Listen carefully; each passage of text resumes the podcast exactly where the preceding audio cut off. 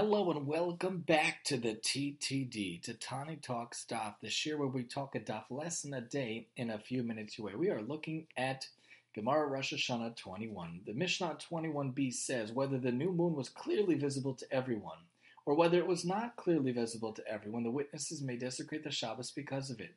Rav Yossi says if the new moon was clearly visible to everyone, we do not desecrate the Shabbos because of it. Once happened that more than 40 pairs of witnesses passed through Lod, and Rabbi Akiva detained them. Rabbi Gamliel sent Rabbi Akiva the following message: If you detain the public from reaching Bezin, it will emerge that you are causing them to stumble by neglecting to testify in the future. Fascinating to think, the point being that the Jewish calendar goes by the moon, goes by the lunar calendar.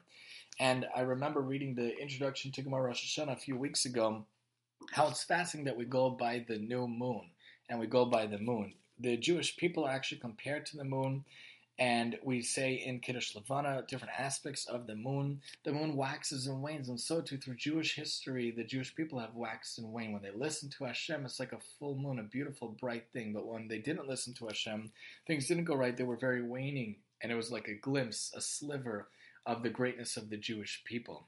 You think about the serenity of the times of Shlomo Melech, where there was peace from all the neighbors and people were inspired by the Jewish people. That's why they were very full. But when there was the destruction of the Beis Hamikdash, the Chorban Beis Hamikdash, after prophesied by Yirmiyah, people were exiled from the after the Second Temple period, and everyone was dispersed, and the ten nations were the ten tribes were lost. That was a very waning period. It's very interesting to think how we go by the moon, 354 days of the year, not 365 like the sun the notes actually pointed out in the introduction of Rosh Hashanah, it doesn't make sense to have a calendar based on the sun because the, the earth and the moon are having a relationship to one another. They revolve around each other, and that's what happens every 30 days. You see the moon and you don't see the moon. You see the moon because the earth and the moon are linked.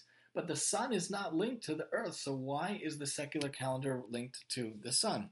I don't know. I don't have a good explanation or answer. Of course, the Gregorian calendar and the, the Caesarian calendar and the Julian calendar, they base the names of the months obviously on their on their aspects of their culture. You know, January and uh, February, these were like Janus was one of their um, their people. So that's a whole other thing. But obviously, we go by the Babylonian names. We go by Nisan, Iyar, Sivan, Tammuz, and those are the names that came up when when people were living around the world. But even so, we base it on the moon, and the moon should reflect for us how we should reflect about ourselves that we wax and wane just like the moon. And even if it seems sad out there, if it seems difficult out there, the exile seems difficult, think about how there will be another Rosh Chodesh, there will be another renewal, another month.